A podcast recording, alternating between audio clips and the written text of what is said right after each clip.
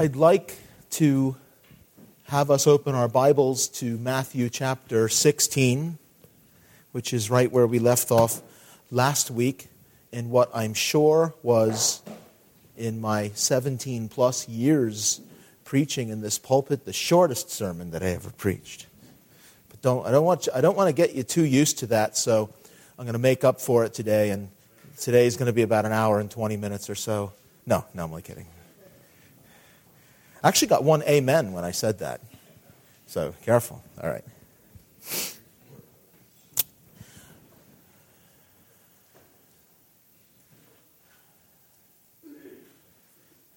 We sat, the one song we sang with the praise band today that was new had a line in it that made reference to the fact that, that death doesn't have any power over us anymore.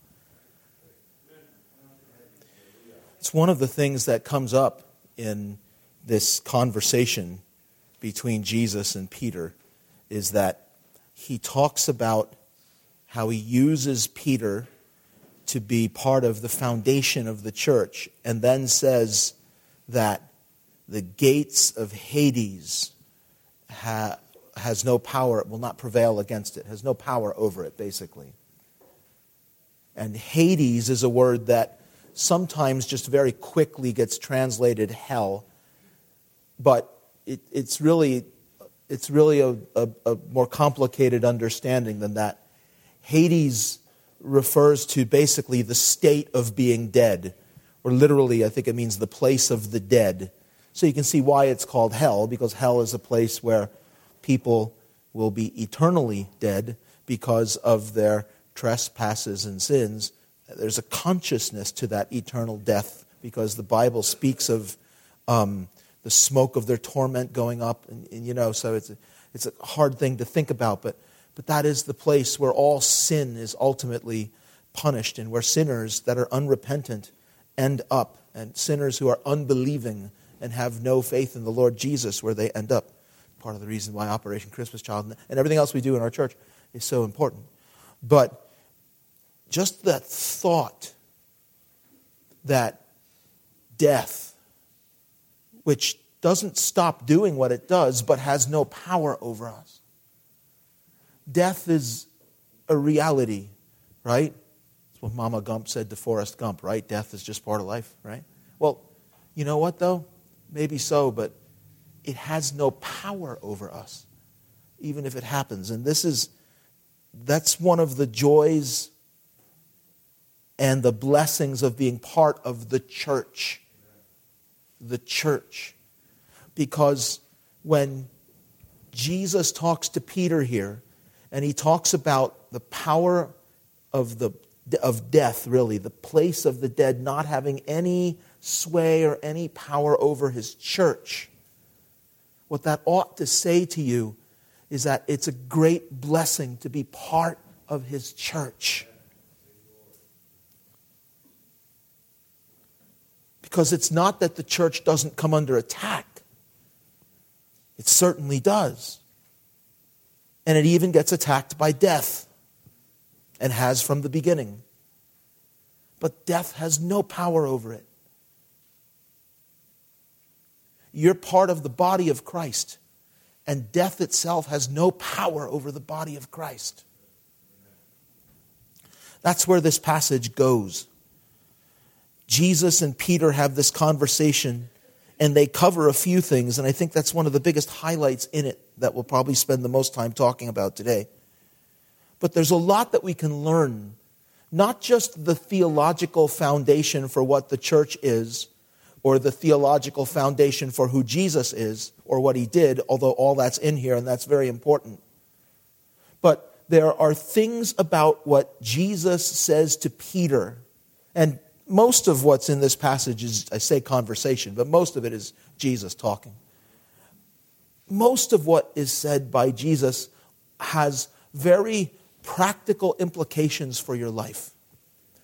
You ought to love the fact that you are part of his church. And by his church, of course, I, I don't mean Fellowship Bible Church, but Fellowship Bible Church is part of God's amazing design for the way He manifests His church in the world. God does not manifest His church invisibly in the world, He manifests His church visibly. And you sitting here today are part of that manifest presence of Christians gathering for worship. And it is great. That is the way that the, the church is a reality, whether you go to a church service or not, right? You know? But you not participating in the life of a congregation leaves you outside of the way that God manifests his body in the world, shows it to the world. And that's why it's so important that he says to Peter, I'm going to build my church, and the gates of hell, the gates of Hades, the power of death will not prevail against it. And you and I get to be in on that. Can we pray now? And let me read this passage of Scripture to you. It's, it's Matthew chapter 16, and I'll go ahead and start the reading in verse 13, but we went over some of that last week. Really, our study will concentrate on what Jesus starts to say in verse 17. But let us pray and ask the Lord for his guidance and wisdom in our study of his word today. Our Father in heaven, dear Lord God, thank you so much that we could be together here today. Lord, thank you so much for everything that we've experienced in here already today. It was a great blessing to sing and to open our hearts and lift up our voices in concert unto you and offer up the fruit of our lips together. And it was good for us. It was good for us to give, to support the work of, of this congregation. And it was good for us to watch as the kids came up here after all the hard work that they did and and and they, they showed medals and, and that's wonderful and I hope they cherish those things, Lord, as great memories forever. But we know that beyond that, that, that your word was sown into them. And I pray, Lord God, that all that study and work they did would cause them to remember your word and think of it often and meditate on it and walk closely with you because of it. Like Jed was saying when he was up here, Lord, the, the words of the gospel, we over and over again, Lord God, we want them sung and said and heard because they are they are refreshment and strength and food and life for our souls. We thank you, Lord God, for all the other things we've done here. Now we come to this time that's been set apart. And I pray that we all would, Lord, set it apart. Set apart this next hour for the study of your holy word. I pray that edification of your children would happen. And if anyone has come in here today who's not received Jesus as their Savior, that they would hear what they need to hear today, and that you would bring them to you, and that by faith they might become your child today. Thank you, Lord. In Jesus' name we pray. Amen. Amen. Matthew 16, 13. When Jesus came into the region of Caesarea Philippi, he asked his disciples, saying, Who do men say that I, the Son of Man, am? So they said, some say John the Baptist, some Elijah, and others Jeremiah or one of the prophets. He said to them, But who do you say that I am? Simon Peter answered and said, You are the Christ, the Son of the living God. Jesus answered and said to him, Blessed are you, Simon Bar Jonah, for flesh and blood has not revealed this to you but my Father who is in heaven. And I also say to you that you're Peter, and on this rock I will build my church, and the gates of Hades shall not prevail against it. And I will give you the keys of the kingdom of heaven. And whatever you bind on earth will be bound in heaven, and whatever you loose on earth will be loosed in heaven. Then he commanded his disciples that they should tell no one that he was Jesus the Christ. From that time, Jesus began to show his disciples that he must go to Jerusalem and suffer many things from the elders and chief priests and scribes and be killed and be raised the third day. Then Peter took him aside and began to rebuke him. You, you read that, right? Peter took Jesus aside and began to rebuke Jesus, saying, Far be it from you, Lord, this shall not happen to you. But he turned and said to Peter, Get behind me, Satan. You are an offense to me, for you are not mindful of the things of God, but the things of men. And we'll stop there. Leads thematically into the next part of it as well, but we'll save that for next week. So, I want to just pick up the study right away in verse 17, because that's kind of where we left off last week. We talked about, uh, you know, the importance of the name Caesarea Philippi and talked about the significance of the different things that people said about Jesus and then how Jesus just kind of brushed that aside and got right in on what was really important, which was, what do you say about me? And then Peter has this great confession You're the Christ, which is the Messiah. You're, the, you're it. You're the one. You're the Messiah. You're the one that we've been looking for. You're the one that the prophets have foretold. You're the one that the law looks at. You're it. You're him. You're the Messiah. You, the Son of the living God. Wow. Right? And I hope that you, wherever you're at today, which is a funny thing to say because obviously you're here, but wherever you're at in here, and here. And when you're out there, you know what I mean? Wherever you're at in your life, I hope you've come to realize that Jesus is not just a good teacher, he's not just a good role model, he's not just a historical figure, he's not a mythical figure at all. He's real. But I hope you've come to realize that he's the Messiah and he's the Son of God, the Son of the living God and He is the one way of salvation for you. I mean, that's what's not written, but's really wrapped up in the confession. You're the Messiah, you're the Son of God. Our life is in you.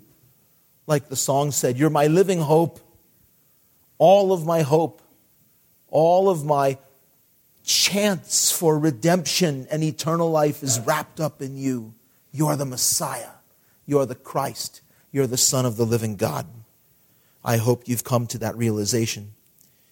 That prompted from Jesus, then, in verse 17 and through the rest of the passage, what will be the main subject for what we talk here today. There's, there's four distinct sayings here from Jesus to Peter, and each one of them can teach us something practical, as, as we've already scratched the surface of the, the power of Hades not having any sway over the church at all and, and the ramifications of that for us, but there's more. The first thing that, let's just go right through them. I mean, the first thing is in verse 17, Jesus says that it was God the Father who revealed this to you, no man. God the Father revealed this truth to you. So we see that, number one, God was Peter's source of wisdom. Right? And then the second thing that we'll see, which is in verse 18, which I already talked about, was that he spoke of Peter being the rock because he called him Peter, which means rock, and then says, On this rock I'll build my church. So, so Peter is part of the foundation of the church. And the really there's a theological truth there that's very important, but the really practically astonishing is the second half of it, which he says, as I said before, the gates of Hades shall not prevail against it. That's an awesome statement. So we'll break that apart a little bit. And then the third thing that gets said uh, over in verse 19 is he says, I will give you the keys of the kingdom of heaven. What does that mean? What does it mean? You, what you bind on earth will be bound in heaven. What you loose on earth will be loosed in heaven. I think this speaks to the special authority as an apostle that, that Peter and some of the other apostles had, and I'll explain that more when I get there. But then the fourth saying, which doesn't seem to fit with the rest, after saying, uh, My Father revealed this to you, um, You're Peter, and on this rock I will build my church. I'll give you the keys of the kingdom of heaven. Whew. And then what's the fourth one? Get behind me, Satan. Right? Doesn't seem to fit with the other three, right? But it's actually it's a rebuke that's very strong, but it's a rebuke that if properly understood could and should actually be a comforting reminder to Christians about the kind of people that God uses to build his kingdom. Not marble people, but people with flaws and people with weaknesses and people that God never gives up on. All right, those are the four things. Let's go through them one at a time. Verse 17 Jesus says to Peter, Blessed are you, Simon Bar Jonah. Bar Jonah is a Hebrew way of simply identifying who his uh, it's well, it's his formal name, Simon Bar Jonah. Bar Jonah would indicate that his father's name was Jonah, right? So Simon, son of Jonah. Simon Bar Jonah. And it's significant that he mentions his name formally there because he then shifts gears abruptly in the next verse when he calls him what? Peter, right? Which is like his name for him. So, anyway, he says, uh, Blessed are you, Simon Bar Jonah. Why? Because flesh and blood has not revealed this to you. What's that obviously referred to? By flesh and blood, he's referring to people. In other words, no man taught you this. No one had to show you this. That's a remarkable thing. Nobody came and said to Peter, Now let me explain to you why Jesus is the Messiah. Right? And may I say to you that to some extent, this happens in all of us as well. I'm standing up here today and I'm preaching and teaching, but all of my words are useless apart from the work of God Himself, the Holy Spirit living in us taking those and teaching. That's why Jesus said, I will send my helper and he'll live in you. And he said that, uh, Jesus said that uh, you have no need that any man teaches you. And these, these famous sayings, it, it almost is hard to put together. Why does Jesus say you don't have any need that any man teaches you, but then anoints and appoints and gifts teachers and calls them in the church? Well, there's a, there's a, a, a faculty, there's, a, there's an aptitude and an activity known as teaching that God takes and uses right? But the actual work that gets done in a man or in a woman, in a person, that work is done by God Himself. And, and that's comforting to know that our God is with us and our God will work in us like that. But he says here to Peter, flesh and blood has not revealed this to you, but what? My Father who is in heaven. Now, this is a tremendous, tremendous truth that God revealed to Peter what he needed to know in that moment and what he needed to know for his life. The fear of the Lord is the beginning of wisdom, the book of Proverbs says. That is to say, to trust in the Lord, to recognize who he is, and to fear, to be in awe of him, and to have faith in him. The fear of the Lord is the beginning of wisdom. So you better know who God is not just his name or not like of which people is he God, but who really is he? And you know, when you read the Bible and you learn, the, you learn God's word, you begin to see the identity of God and what he's really about and who he really is. But what we're told here is that God the Father revealed to Peter that Jesus was the Messiah.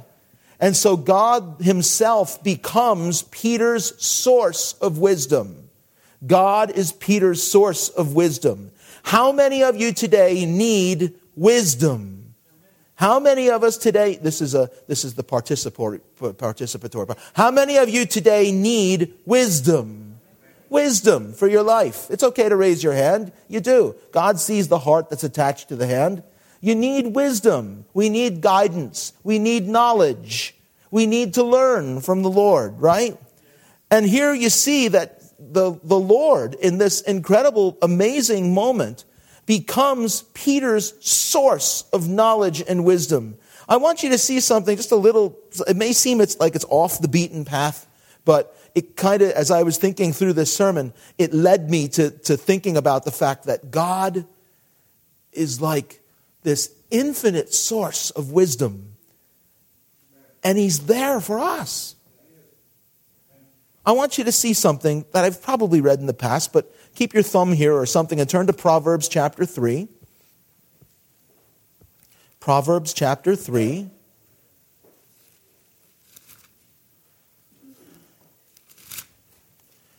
And we know all about the context of Proverbs that it's basically Solomon writing to his son, older generation writing to younger generation and trying to pass off practical wisdom.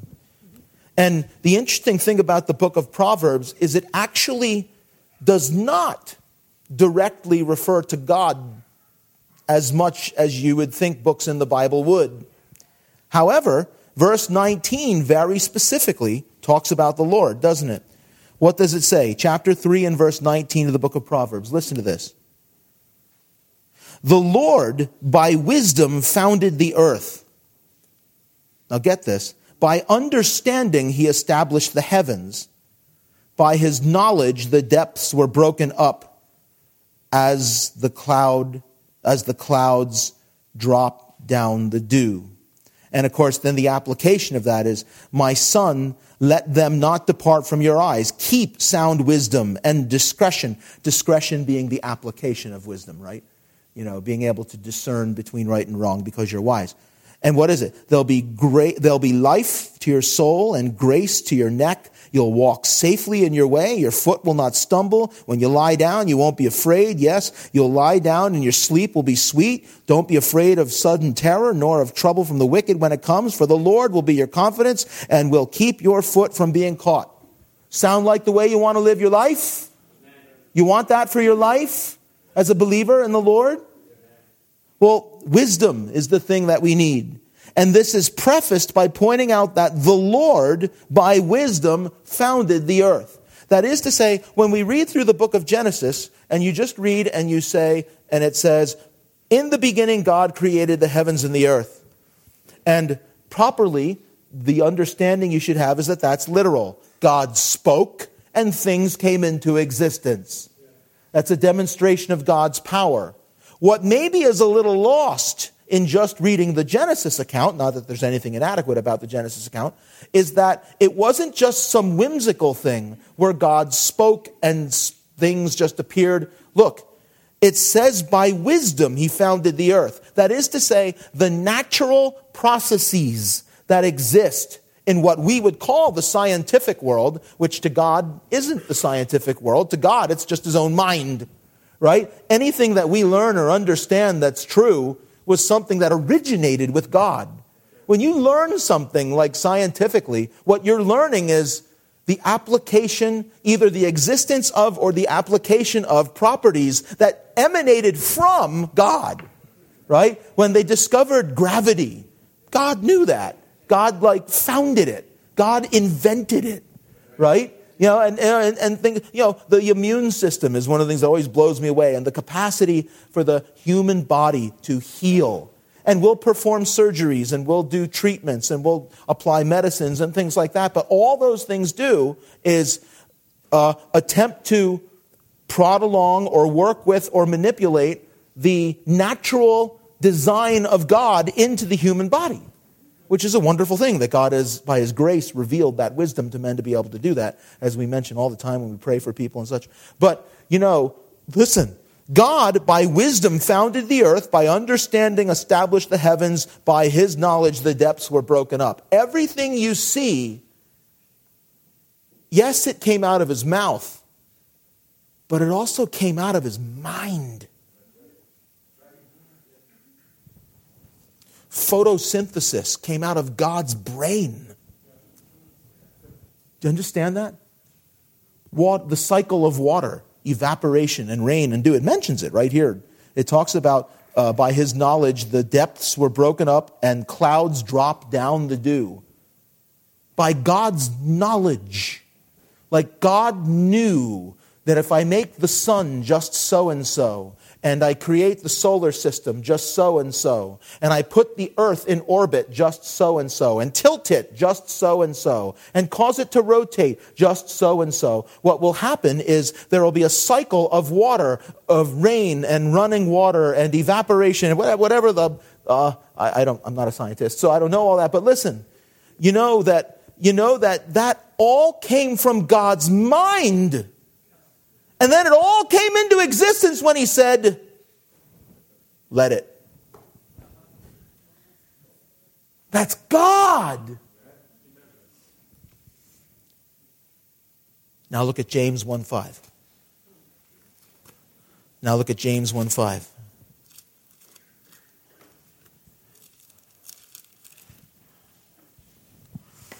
Remember this? Not too long ago, we went over this.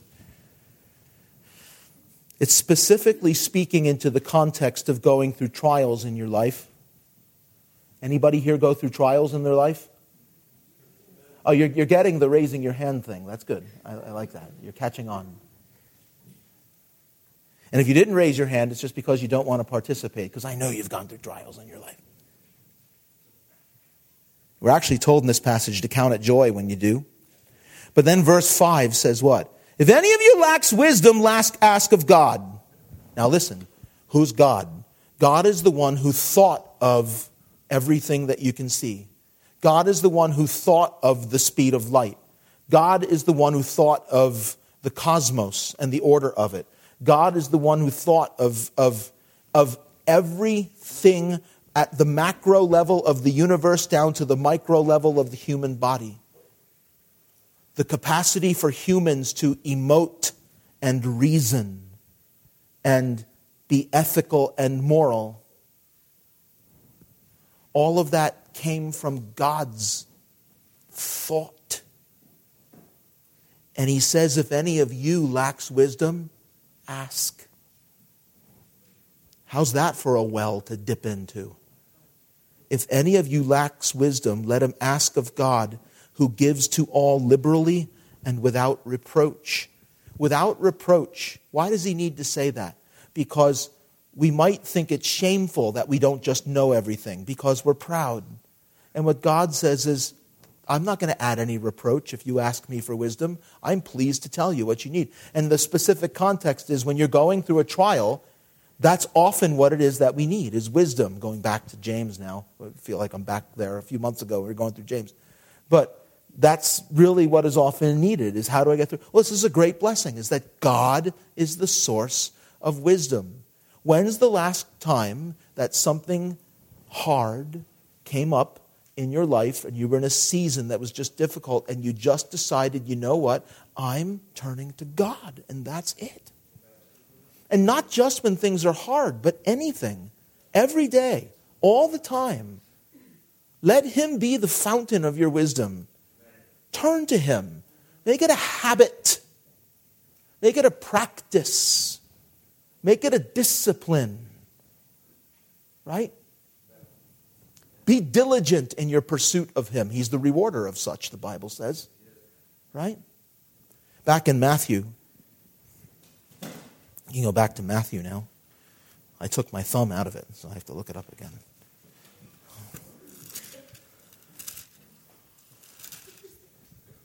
He is the source of Peter's wisdom, and he should be the source of ours as well. Now, second thing, verse 18. And I also say to you, so, so he said to him, You're blessed because God, my Father, revealed this to you. People didn't, my Father did. And I also say to you, note the word also, I'm going to add on to that.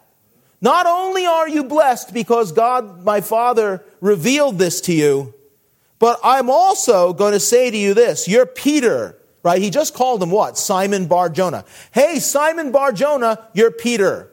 Hey, Simon, you're a rock. That's what Peter means, Petros. You're a rock. He says, I also say to you that you are Peter, and on this rock I will build my church. My what? My church, which us looking back is like, of course, we understand what that means. But the word ecclesia means a body of people that has been called out of society, out of the world. Literally, ecclesia means called out people. I'm going to call a whole bunch of people out of the world, and you're going to be the foundation that I build it on. Now, let's listen. That's heady stuff, right? And that's just the first half of it. The second half of it is the gates of hell are not going to prevail against it. Now, listen, this is great. There's a few different ways that people interpret this, you're Peter, and on this rock I will build my church. And let me name a few of them. And I'm not an expert in all this stuff, but I've thought about this a lot. I've prayed about it a lot. My head has been it a lot. And I believe there's other scripture that makes it clear that we'll turn to in a moment. There is the Roman Catholic understanding of this verse, which I don't think is correct. It's a stretch. And that is that Peter is the foundation of the church. And this concept is even used to, to, to, to, to make up what I don't think can be borne out historically at all, which is that Peter was somehow the first Roman pope. It, it, the history is just not there, right? And so that's, but that is a, an interpretation of this that over a billion people in the world accept. But if you read it, it's not what he's saying, right? And that's all I'm going to say about that for now. But the idea, that's one interpretation that Peter is the foundation of the church. Number two, and this is one that I kind of came up as a new Christian, and I think in some like Baptist churches, maybe, maybe other similar kinds of evangelical churches, they take the view that what Jesus is saying here, watch me now, you have to look at me when I do this. What, what, what Jesus is saying is, You are Peter, and on this rock I will build my church. I, I grew up, now I, I have to tell you that I don't think that just works with the plain understanding of what's being said. It's not like Jesus to be that confusing, to say to someone, You're a rock, and on this foundation, I'm gonna, on this rock, I'm going to build my church. And then in the next statement, he says, What? I'm going to give you the keys to the kingdom and everything you bind on earth. I mean, listen, we don't need to be afraid of the fact that Jesus is saying something special to Peter here, okay? So the third, the third interpretation of this, and this one has a good deal of plausibility, is that the rock that he's referring to when he says, You are Peter, and on this rock, what he's talking about is the confession that he just made. The rock is the confession that you are the Christ. So, hey, you're Peter, and on this rock, meaning what you just said, that the uh, I am the Christ, or you are the Christ, and you're the Son of the living God, that's what I'm going to build my church on. There's a good deal of plausibility to that. And yet, I think, if I may be so bold, that what Jesus is probably really getting at here, and this is why it's important to read the Bible and understand it all, is something that's corroborated by something that the Apostle Paul says later. And when he says, You're Peter, and on this rock I will build my church, he's not, when he says on this rock, he means Peter and the rest of them. Peter is like the spokesman for all of the apostles in that moment because you can see that as the passage goes on, it says in verse 19 what it says about binding and loosing. And then in verse 20, he commanded his disciples. So even though he's talking to Peter, he's really talking to all of them. And then when you get into verse 21, from that time, Jesus began to show his disciples what he must go through. And then Peter again is the one who speaks up. But, but what I think Jesus is doing here is he's setting aside these people as being the foundation of the church, right? Now, I want you to see what the Apostle Paul came to understand and wrote when he wrote his letter to the Ephesians. You're probably familiar with this, but turn with me to the book of Ephesians, chapter 2. Ephesians, chapter 2. Ephesians.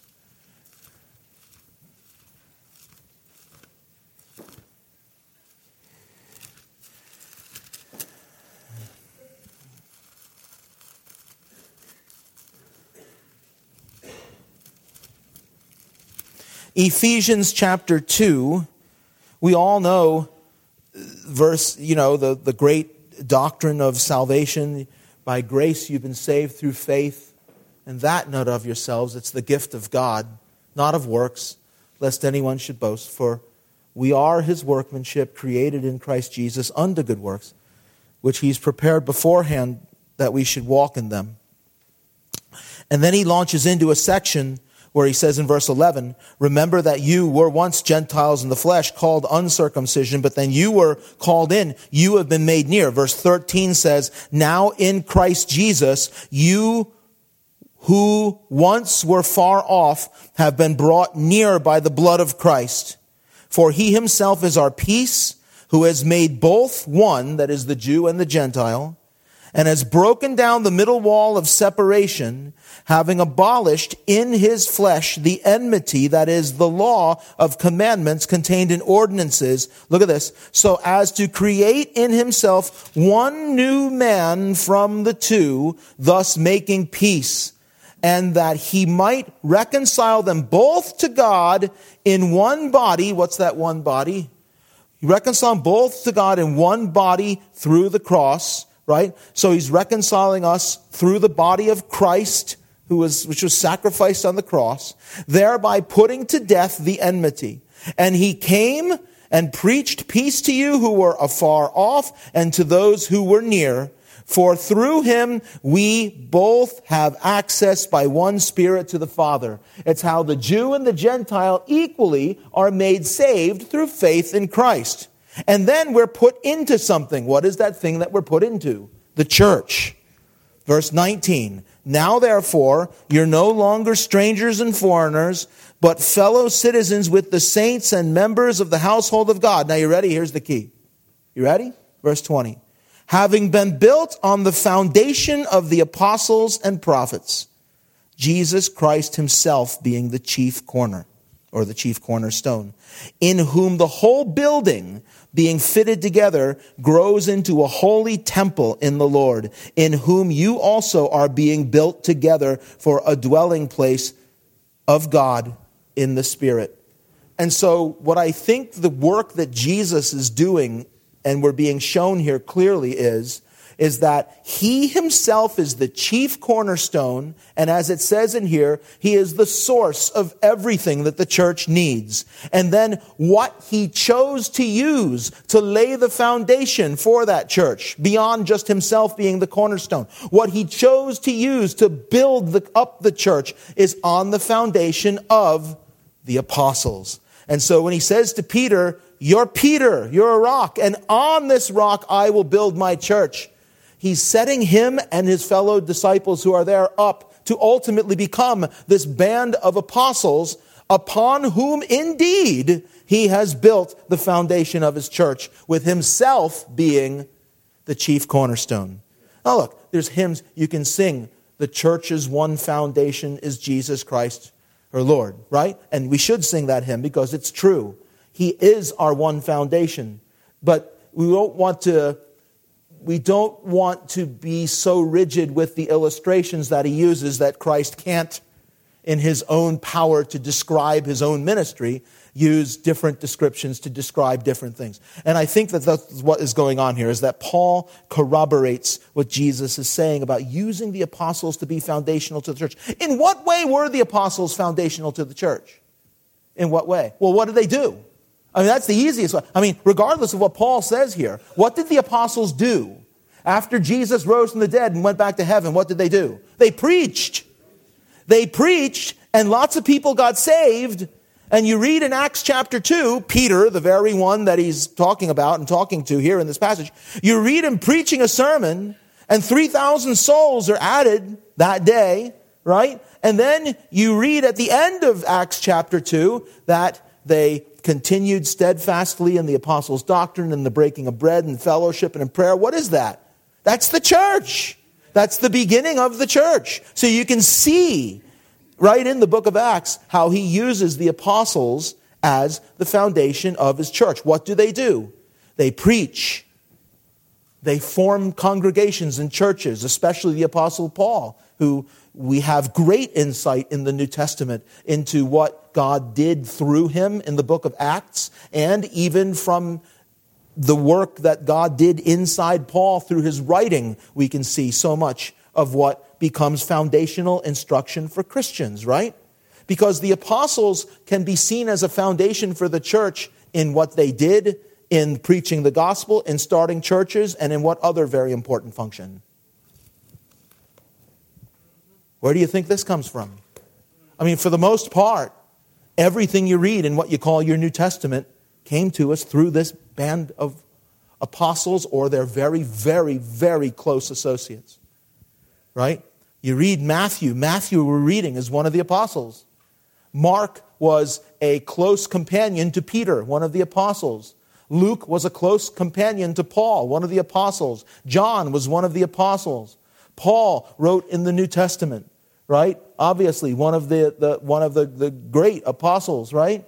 Peter wrote in the New Testament. John wrote in the later in the New Testament. James, who is not one of the apostles per se, but was a close, close associate of them and a half brother of the Lord Jesus himself, as was Jude. So the New Testament comes to us through this foundation. And that's the foundation of the church. Preach the gospel, form the church, write the Bible. That's what they did. Pretty good job they did too, right? All glory and praise to the Lord. But that's what the Lord did is he laid the foundation for Christianity as we know it through these people. And he announced it when Peter recognized who he really was, the Messiah. Now, I've made much of that but the really astonishing part of all of this is where I started my introduction today, and is this second part of it. He says, On this rock I'll build my church, and what? The gates of Hades shall not prevail against it. Death, no power over the church. Death has always been an enemy from the church. Jesus, the chief cornerstone, died right?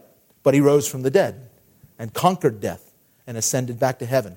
Every one of the apostles died. And tradition holds that most of them died brutally as martyrs. Many other believers were persecuted and killed.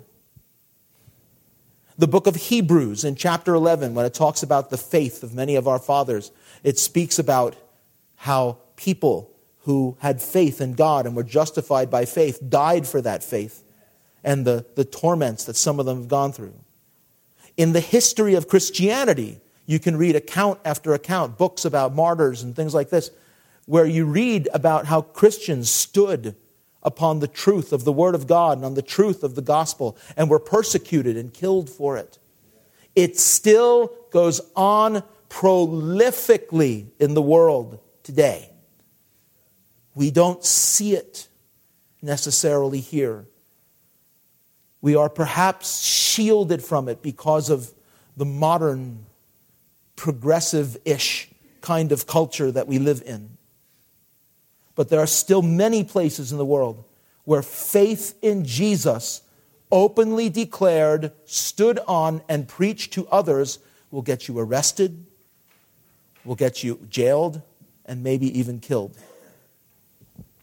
For all of that, what do you see the church in the world doing? Marching on, going on, moving on. It keeps going on. And the Lord continues to build it. And for all the ways that death tries to come up against the church, it has no power over the church.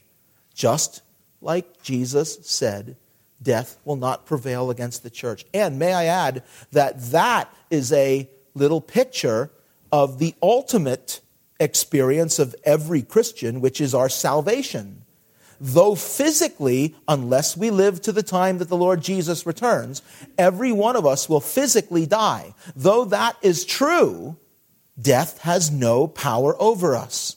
We are told that even if we die in our bodies, we don't really die. I mean, that's what Jesus announced at the funeral of Lazarus, right?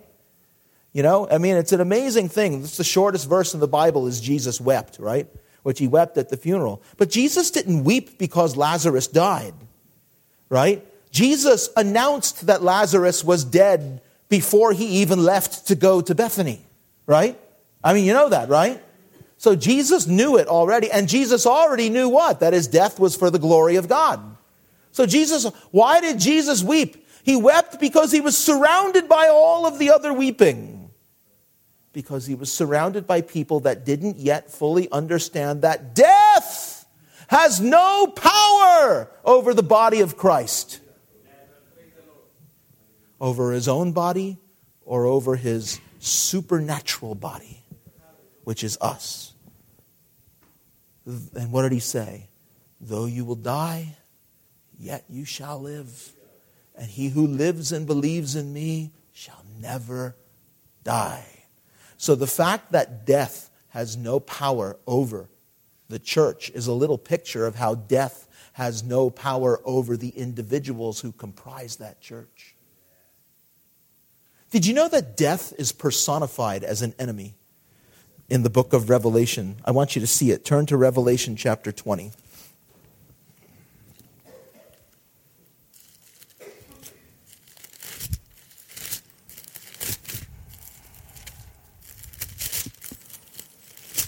Revelation chapter 20 and verse 11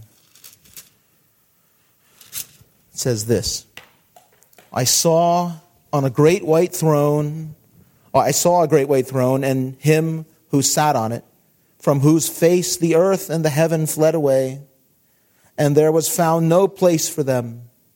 And I saw the dead, small and great, standing before God, and the books were opened, and another book was opened, which was the book of life and the dead were judged according to their works. There's a scary statement right there. What you don't want to be judged is according to your works in this judgment because you have no chance. Because we've all sinned. And our works never can justify us or never make an impression upon God. It is only by His grace through faith in Jesus that we're saved. And so these are the small and great who died without faith in Christ. All of them standing before God.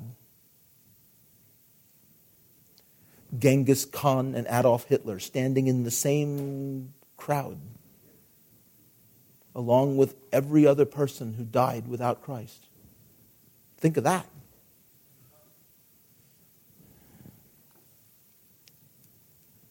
Open up the books, and what are those books? Records of your works. Well, not if you're in Christ if you're in Christ, the only work that matters is that he died on the cross and rose from the dead, right? But if you're not in Christ, the works are all recorded, and then you open up one last book, which is the book of life, and their names are not in it. Look at this, verse 13. The sea gave up the dead who were in it, death and Hades delivered up the dead who were in them. They were judged, each one according to his works and death and Hades were cast into the lake of fire. Death itself, death and Hades, the place of the dead, are cast into hell. That's why hell and Hades can't be the same thing, right? Because death and Hades are cast into the lake of fire. In other words, there is coming a time when literally death won't exist anymore. It's judged because Christ conquered it and defeated it. That's why when Jesus says to Peter, the gates of Hades will not prevail against the church. It's so awesome and it's so powerful. See, here's our problem. You ready? Our problem is here's why we struggle so much with this. Something will happen and someone will die. And it's not, it's not inappropriate to grieve when someone dies. You should. But you should not sorrow like someone who has no hope, is what First Thessalonians said. Our problem is this we place more value on this temporary life than the Bible does. That's our problem. That really is our problem. We place so much value on here and now, and it's skewed from what the Bible does. Do you know, do you know where this passage goes next? Just to make my point I mean, right after all of this conversation, Jesus says to his disciples, If anyone desires to come after me, let him deny himself and take up his cross and follow me. Whoever desires to save his life will lose it. Whoever loses his life for my sake will find it. What does it profit a man if he gains the whole world and loses his own soul? See, our problem is, our problem is we know that and we say amen and we say yes. And then we go out and try to gain the whole world with our lives. And when we see other people seeming to do it, we're jealous. We feel like something's wrong. But we place, we place a preciousness and sacredness on this life that can at times be idolatrous because it's out of order with what the Bible says about life here and now, which is what? It is temporary and passing away and full of trouble and will always be. In the world, you will have trouble, but be of good cheer because I'm going to fix it. No. Be of good cheer because I've overcome it. Its days are numbered. You hitch your wagon to me, Jesus says, and everything will be fine for you. We treat this life like it's all we've got. That's how the average person lives. It must not be how the Christian. Look, when I say lives, of course, it doesn't mean to go out and be careless. It doesn't mean you can't enjoy the things that God allows you to enjoy. It doesn't mean you shouldn't grieve at the loss of a loved one. But you cannot treat this life like it's all you've got because, in fact, that is not the reality. If you're in Christ, you're not living now what is ultimately the reward for having been chosen by Him and drawn to Him through His love and through His grace and given repentance and faith, this great gift of God. The ultimate gift of God is not what you experience here and now. The ultimate gift of God is what is coming. That's why, that's why the statement, the gates of hell will not prevail against his church, is so important.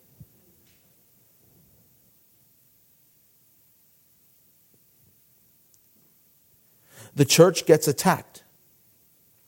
Why do you think when Jesus taught us to pray, he said, Lead Lead me not into temptation, but deliver us from the evil one. Why are we taught to pray like that? May I ask you, do you pray like that? When Jesus says the gates of hell will not prevail against it, sorry, the, see, even I do it. The gates of Hades will not prevail against it. When he says that, what does that imply? It implies that the gates of Hades attack it, right? Otherwise, there would be no need to promise that the gates of, you know, death will not prevail against the church, but death does attack the church. Death attacks the church through temptation and sin. Death attacks the church. Listen, Satan attacks the church. He walks around like a roaring lion seeking whom he may devour. That's Christians that he's talking about. He doesn't look to devour people who aren't in Christ because they're already His, so to speak. Not literally, but.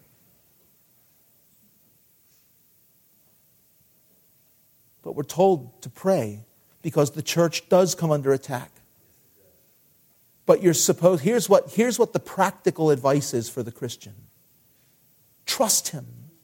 Pray and trust Him and don't set your heart or your trust on this life or on the things of the world. Don't bank on this life being all you've got. Nothing could be more counterintuitive to the message of the Bible, which is that the world and everything in it is going, all the elements are going to be burned up and destroyed. The very Peter who was told the gates of hell will not prevail against the church, is the one who later wrote in his, one of his epistles that all of these elements will be burned up with a loud noise and with fervent heat.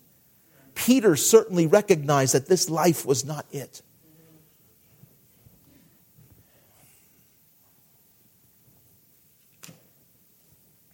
Well, let's go on to the third point. We'll go through some of it.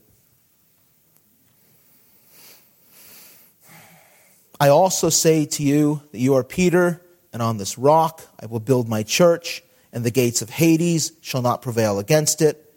And next thing, third thing, I will give you the keys of the kingdom of heaven, and whatever you bind on earth will be bound in heaven, and whatever you loose on earth will be loosed in heaven. I'll just introduce this briefly, and then we'll sing our last hymn, and we'll be done for the day. What Jesus is doing here is he is giving a, just like he called the apostles to be the foundation, he also gave them a special authority. They had a certain special authority. When we go through this next week, I'll show you examples in the book of Acts where the apostles had gifts and abilities to be able to do things, you know, like, uh, you know, saying to Ananias and Sapphira, basically, you're going to die today. You know, I mean, that's not something you see the typical Christian walking around and just saying to each other, you know, today and, and, and having it happen. But there was a certain amount of special authority that he gave to Peter that was for the use of his ministry. You know what? I don't even want to dive into it that much now that I think about it. I think I want to save it for next week because I really want you to go home. I really want you to leave here with the thought in your head this whole idea that death has no power over his church, and death has no power over you if you're in Christ. And what you ought to want to be then is in Christ and in his church. Right? Right? Isn't that the obvious conclusion that anyone who reads this should draw? I want, if he's the Christ, the Son of the living God, I want him. And if, if, the, if death has no power over his church, I want to be in his church. Give yourself fully to Christ in faith and give yourself fully to the manifest, exemplified presence of His church, which is your local congregation in your life. And live. And live not thinking that this life is it. Get that thought gone. Set your affections on things above and not on things on the earth. I wish I had more time. All right, let's, uh, let's have Jed and Fanny come on up here and lead us in our last hymn.